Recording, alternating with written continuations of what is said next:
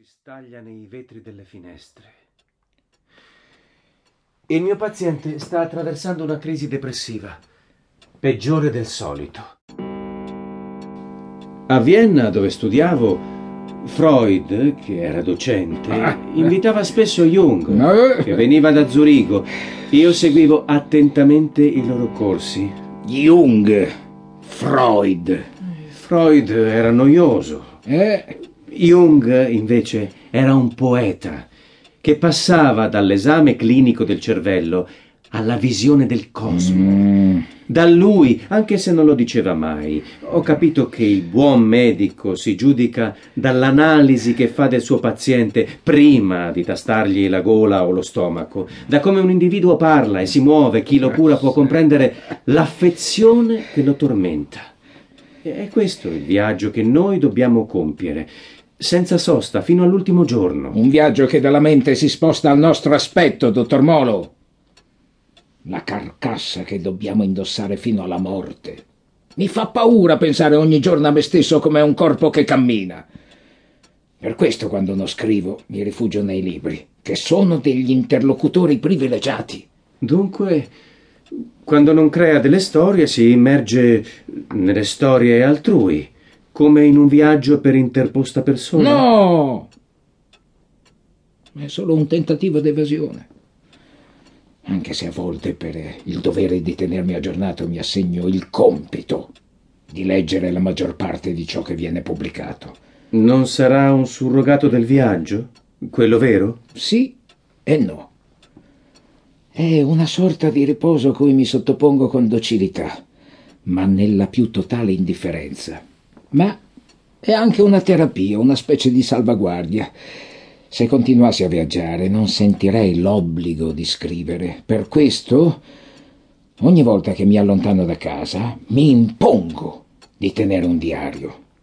Non per conservare le mie impressioni, ma per non sottrarmi all'allenamento Una disciplina ferrea.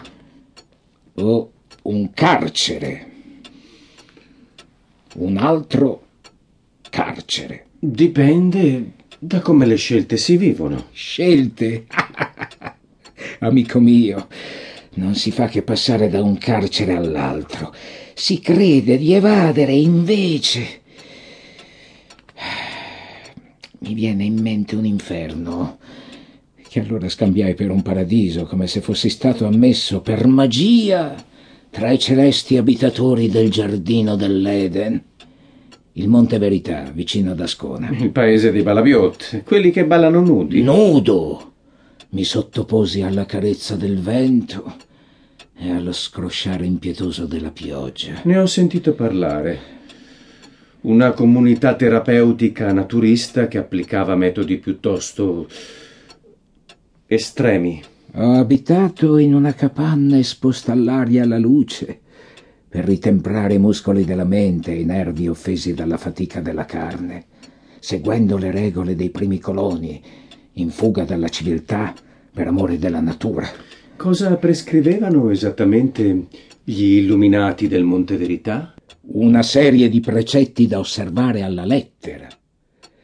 Quando la pioggia si accaniva sugli alberi abbeverando i prati, noi non dovevamo correre a ripararci, o peggio ancora, ricorrere all'ombrello o avvilupparci in un pastrano, ma accogliere il volere di Dio, assecondando il volo degli uccelli nel cielo. Ossia accogliere la pioggia come un lavacro. No, come un'abluzione, un nuovo battesimo che si doveva salutare con gioia. Mi permetta di comprendere.